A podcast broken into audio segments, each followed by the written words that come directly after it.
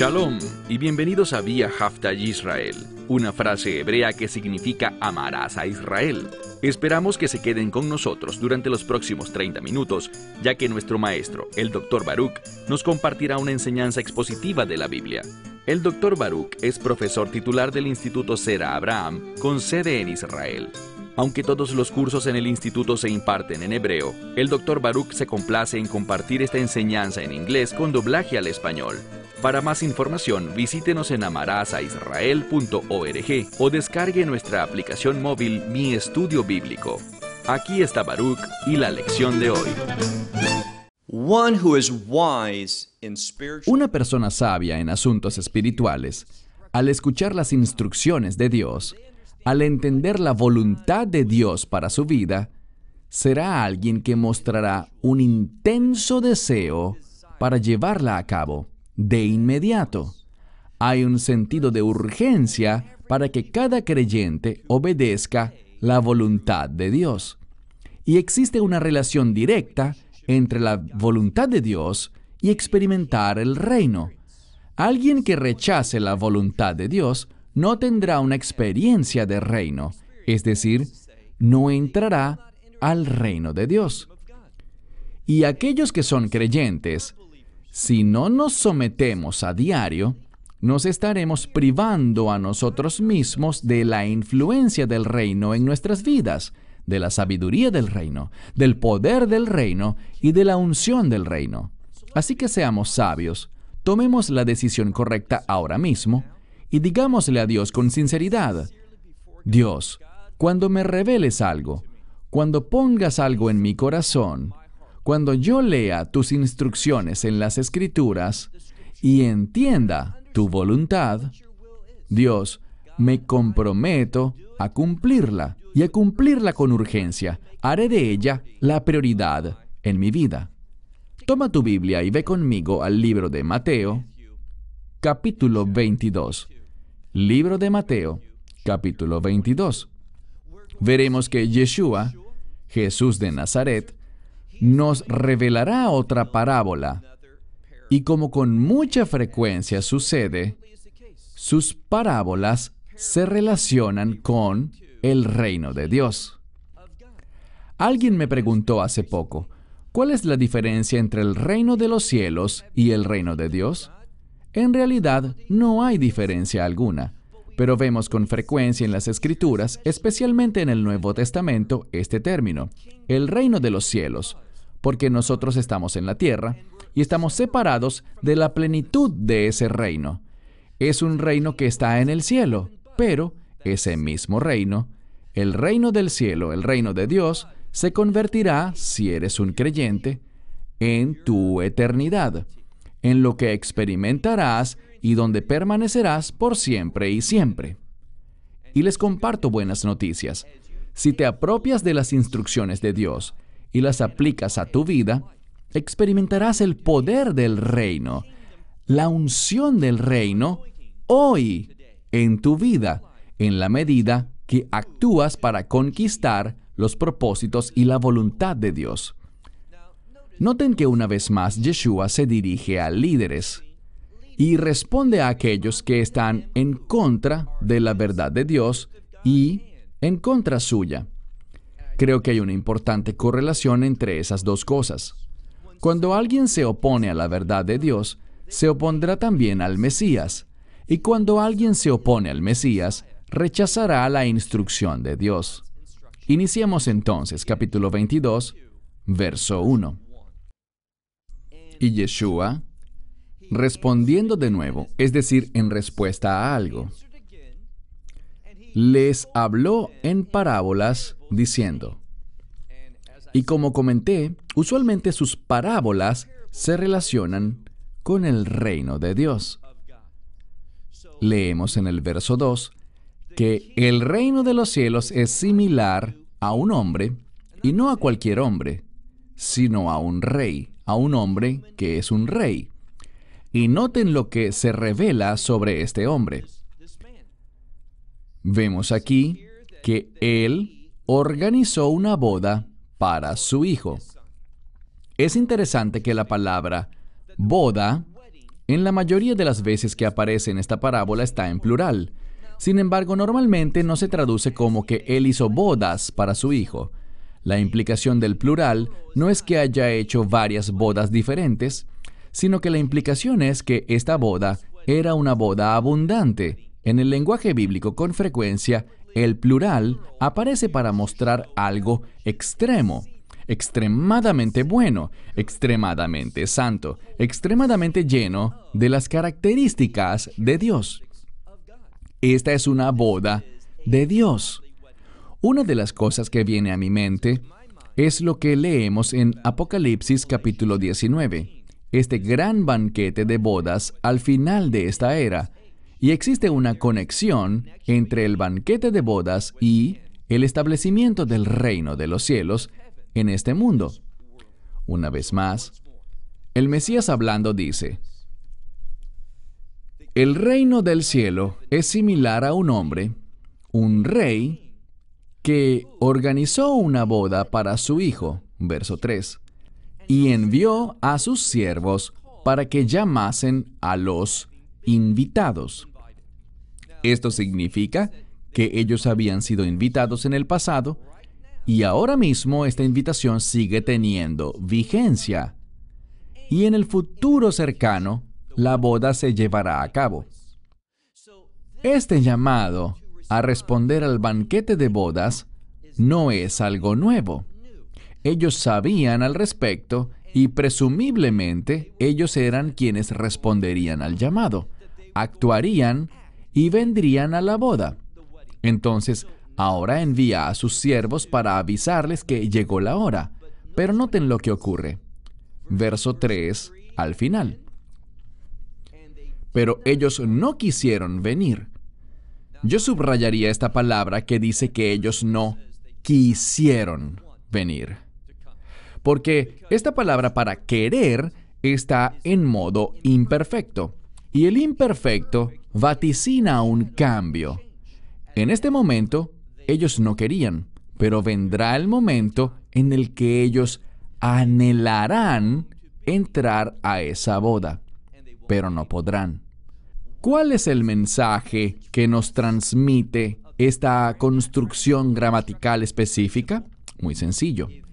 Si tú no respondes a la verdad de Dios, y me refiero principalmente a esta gran invitación al reino de Dios, que es el Evangelio, puede que me digas, no me interesa, no le prestaré atención, no me importa. Pero ten por seguro que vendrá un tiempo cuando te arrepentirás de ello. Tú desearás ser parte del reino de Dios, pero será demasiado tarde. La construcción gramatical nos hace ver que estos individuos no estaban interesados en la invitación de Dios a su reino, y de lo que la parábola aquí nos habla, de este rey y de la boda de su hijo, de este evento para el hijo del rey y nos muestra que esta gente será muy infeliz por la decisión que tomaron, porque como dice aquí, ellos no quisieron venir. Verso 4. De nuevo, envió a otros siervos diciendo, Háblenle a todos los que han sido invitados. He aquí la seudá. Esa es la palabra en hebreo, aunque aquí tenemos un término en griego, pero lo menciono debido a que si entiendes hebreo, hay una gran diferencia entre la palabra arujá, una comida, y una seudá. Una seudá es una comida o una cena muy importante, generalmente una cena con un propósito específico y mucho más elaborada. El propósito no es solo comer porque tienes hambre, sino que el propósito es celebrar cierto evento, cierto acontecimiento, algo de gran importancia. Y debido a esto, noten lo que dice. Él le dice a sus siervos, vayan ustedes y díganle a todos los que han sido invitados, díganles, he aquí, la cena, mi cena, ha sido preparada. Los bueyes, está en plural, los bueyes, y esto dice algo que reviste gran importancia. La mayoría de la gente no come bueyes a menos de que sean personas muy ricas y que se trate de un evento de suma importancia. Él dice, mis bueyes están preparados y el ganado engordado. Se refiere a terneros. Los terneros engordados ya están muertos y todo está listo. Vengan a la boda. Entiendan algo más. Una boda, cuando se menciona en la Biblia, busca comunicarnos un gran gozo, gran alegría. Y por lo tanto, cuando vemos este término boda en plural, es una boda, pero es una boda de extrema alegría. Es una boda como ninguna otra boda en la historia. Esto es lo que la palabra de Dios, de la manera única como el Espíritu Santo inspiró al autor para escribir esto, nos busca comunicar a ti y a mí, a los lectores. Entonces todo está listo. Vengan ustedes, dice él, a la boda. Verso 5. Pero ellos, y usa un término para ignorar. Este es el problema. Con mucha frecuencia ignoramos cosas a las que deberíamos prestar atención y le prestamos atención a las que deberíamos ignorar. ¿Qué nos revela esto? Nos muestra que nos falta discernimiento. Si me preguntaras, ¿cuál crees que es una de las cosas que más le hace daño al cuerpo de creyentes? Te respondería que es la falta de discernimiento. Solo hay una forma de obtener discernimiento.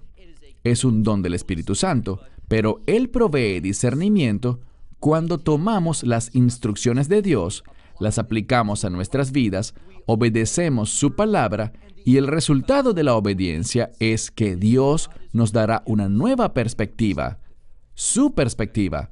Y es solo por medio de esta perspectiva que tendremos discernimiento, seremos capaces de ver las cosas apropiadamente para tomar decisiones correctas. ¿Qué son decisiones correctas?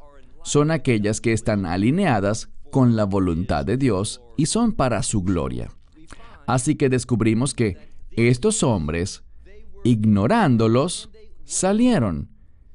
Y acompañando esta acción de salir, leemos que uno se fue a su propio campo y otro se fue a su emporio, que es un término antiguo que significa a su lugar de negocios o a su tienda. Y otros, mira lo que dice el verso 6, y otros, los demás, tomaron a estos siervos y los trataron con irrespeto. Los afligieron, quizás esta palabra se refiera a tortura, y dice que al final los mataron. Y la implicación es que mataron a aquellos que los estaban invitando a algo que era bueno. En mi opinión, estos siervos son una ilustración de los profetas y también de los apóstoles, todos los que hablaron la verdad de Dios, pero que la mayoría de la sociedad y en la época de los profetas de Israel, los propios hijos de Israel, mataron a los profetas que les fueron enviados, los rechazaron, los trataron con violencia y rechazo. Qué triste, porque estos profetas tenían instrucciones de Dios. Y cuando somos lo suficientemente sabios y humildes, estas dos cosas van de la mano. La humildad produce sabiduría y la sabiduría causará que seas humilde. Estos individuos no eran ninguna de esas dos cosas. No eran ni sabios ni humildes, estaban airados, eran indiferentes, fueron irrespetuosos con estos siervos y eventualmente los tomaron y los mataron. Verso 7. Pero, y esta es una transición importante, ahora los eventos, las acciones, las actitudes de la gente habrán sido dadas a conocer ante el rey. Pero el rey al oír esto, escuchó y se enojó. Esta es una verdad muy simple. No hagas cosas que enojan a Dios. Haz las cosas que le agradan a Él. Y me dirás, bien, ¿y cómo lo sé? Por su palabra. Aquellas cosas que Él nos ordena hacer son las que le agradan y ¿sabes qué? Se convertirán en una fuente de alegría también para nosotros. Cuando Dios está feliz, también su pueblo estará feliz.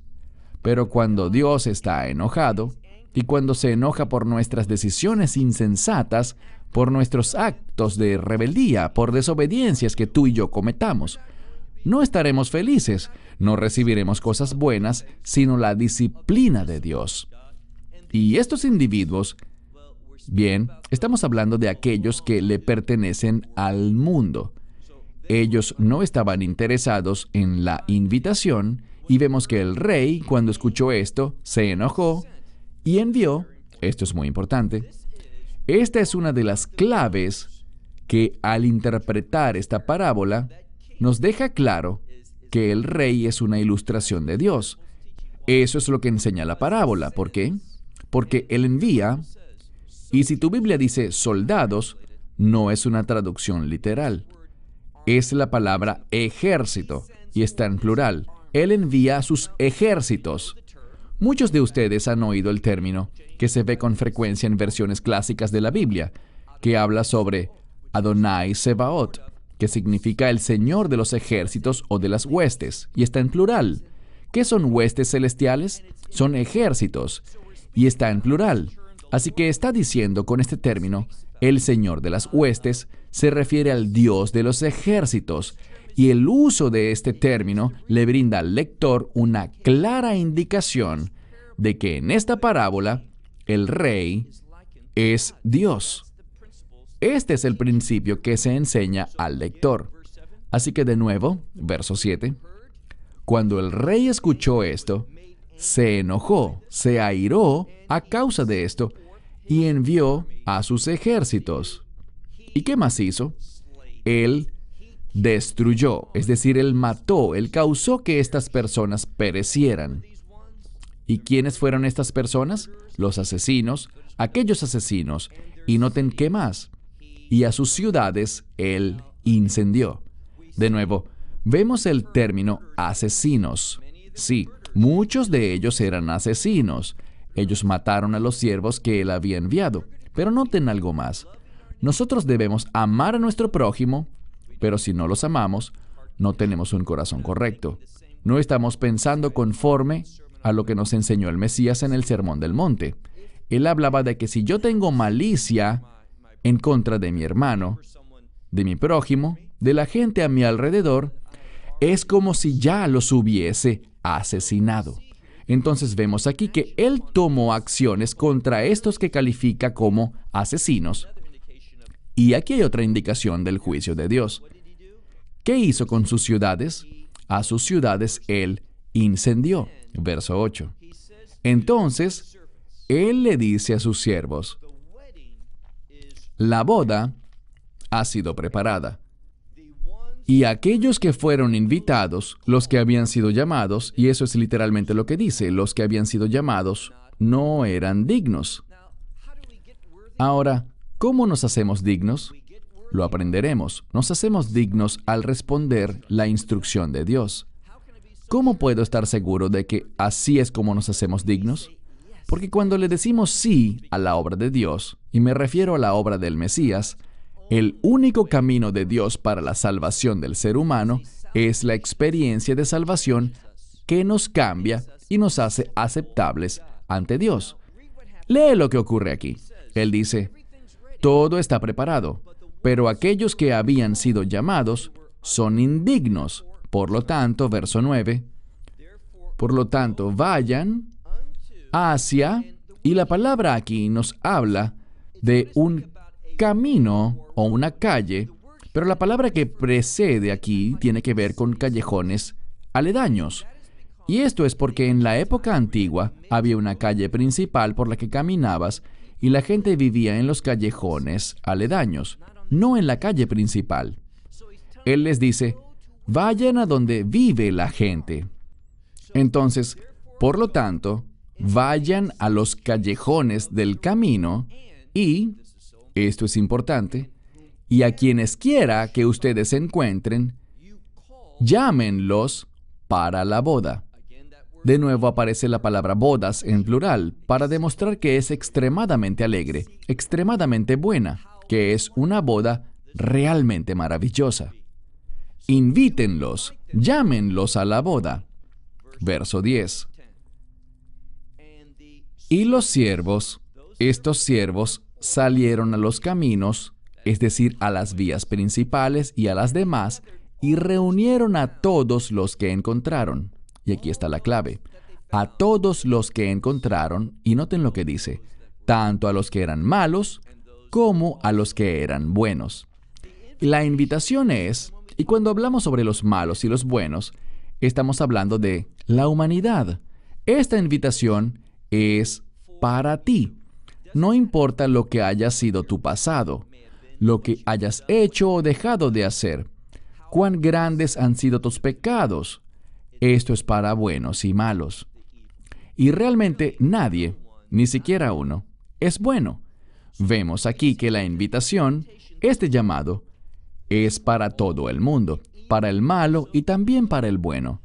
¿Con qué finalidad? De que mi boda, esto es lo que dice, la boda de este rey para su hijo, que la boda pueda estar llena de quienes se reclinan, es decir, de invitados. Insisto, cuando hablamos sobre esta palabra que les compartí antes, seudá, esta cena para un propósito especial, que no es solamente para comer, sino que es por el evento en sí, para celebrarlo, y ellos comerían allí reclinándose, como cuando se celebra la cena de la Pascua. Esto subraya esta palabra reclinarse, lo que trae a nuestra mente con frecuencia es la Pascua, lo que trae un contexto redentivo a nuestro estudio. Y decimos, en este pasaje de la Escritura, que era para que la boda estuviese llena, y luego pasemos ahora al verso 11. Entonces el rey entró. ¿Por qué? ¿Por qué ha venido?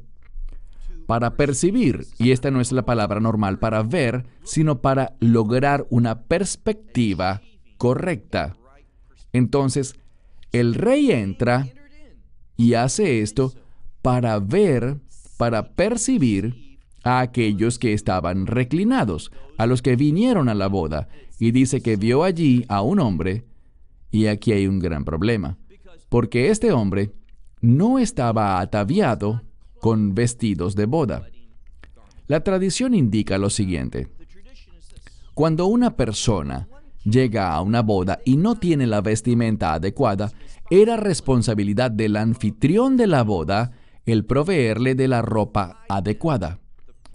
Así que, noten que dice aquí, si se fijan, cuando leemos aquí que él vio allí a un hombre que no estaba vestido con traje de boda, está en pasivo, es decir, que él no recibió la oportunidad de vestirse adecuadamente con las ropas apropiadas para una boda. Y esto implica una cosa, que él la rechazó, que él no la quería, no quería cambiarse, cambiar sus vestiduras.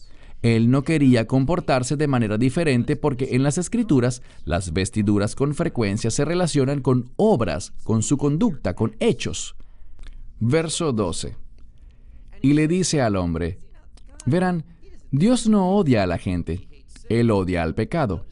Pero noten cómo se dirige a este hombre. Y le dijo a él, amigo. Amigo no es una palabra de mala intención ni de resentimiento contra esta persona en sí misma. Le dice, ¿cómo es posible que hayas entrado aquí sin tener vestimentas de boda? Recuerden, esto es una parábola, y las parábolas, como he dicho, son enseñanzas mediante una ilustración general. Nadie entrará al reino de Dios por error. Nadie podrá entrar si no califica para entrar. Pero siempre que veas algo que es anormal, algo que no puede ser, allí es donde está la sabiduría. Eso es lo que debe ser enfatizado en este punto de la parábola. Entonces, él pregunta, ¿cómo es posible que hayas entrado aquí, y eso es enfático, en este lugar, en esta boda, sin tener vestiduras de bodas? Verso 13. Pero la boca de este hombre se mantuvo cerrada. Él no tenía nada que pudiera justificarlo, no tenía excusa alguna, nada podía decir. Así que la escritura dice que este hombre se mantuvo en silencio. Verso 13. Entonces el rey le dijo a sus ministros, y aquí hay un cambio. A lo largo de este pasaje, de toda esta parábola, cuando vemos al rey hablar, él habla a sus siervos. Es la palabra doulos. Pero aquí vemos una palabra diferente que se refiere a un ministro, uno que no es un esclavo, no es un siervo en ese sentido, sino que es uno que tiene una posición de gran importancia. Por lo tanto, este rey le dice a sus ministros, aten sus manos y pies, literalmente sus pies y sus manos, y tómenlo, es decir, remuévanlo y arrójenlo a, escuchen bien, arrójenlo a las tinieblas de afuera. Las tinieblas son un lugar de miedo. Las tinieblas se refieren a cosas desconocidas que no pueden ser percibidas, y esto es lo que la escritura nos señala. ¿Por qué usa las tinieblas para referirse al castigo? Nosotros no podemos ni siquiera concebir cuán terrible castigo recibirán aquellos que rechacen el Evangelio. Y dice que los arrojen a las tinieblas de afuera, donde, sigue leyendo, el texto añade, allí será el llanto, y vaya que habrá mucho llanto, y junto al llanto habrá duelo, tristeza, luto, pena, remordimiento. Pero no termina allí. También dice, y el crujir de dientes. ¿Con qué se relaciona esto? El término crujir de dientes se refiere al dolor, a un sufrimiento intenso e increíble. A la gente no le gusta enfocarse en esto, y yo lo entiendo, pero debemos decirle toda la verdad a aquellos que nos escuchan. Y la verdad que vemos en las escrituras es esta. El infierno es un lugar real, literal, y será un lugar donde habrá llanto y un dolor extremadamente fuerte, una tortura por la eternidad. Por eso también tomamos muy en serio el compartir el único mensaje, y quiero enfatizar esto, el único mensaje de salvación. Y noten cómo concluye esta escritura, verso 14. Porque muchos son llamados o los llamados, pero pocos, y esto significa muy pocos, muy pocos serán aquellos que serán escogidos. Este término, muchos son los llamados, pero pocos los escogidos, tiene un gran significado y empezaremos con este punto la próxima semana. Shalom desde Israel. Shalom from Israel. Esperamos que te hayas edificado con el mensaje de hoy y lo compartas con otros. Te invitamos a seguir nuestros estudios cada semana por este canal y por el portal de YouTube de Amarás a Israel. También puedes descargar nuestra aplicación móvil gratuita Mi Estudio Bíblico. Finalmente, para obtener más información sobre nosotros, visita nuestra web amarasaisrael.org, donde encontrarás otras conferencias de Baruch en audio, video y texto. Hasta el próximo programa. Que el Señor te bendiga en Yeshua Hamashiach, Jesús el Mesías, mientras caminas con Él. Shalom desde Israel.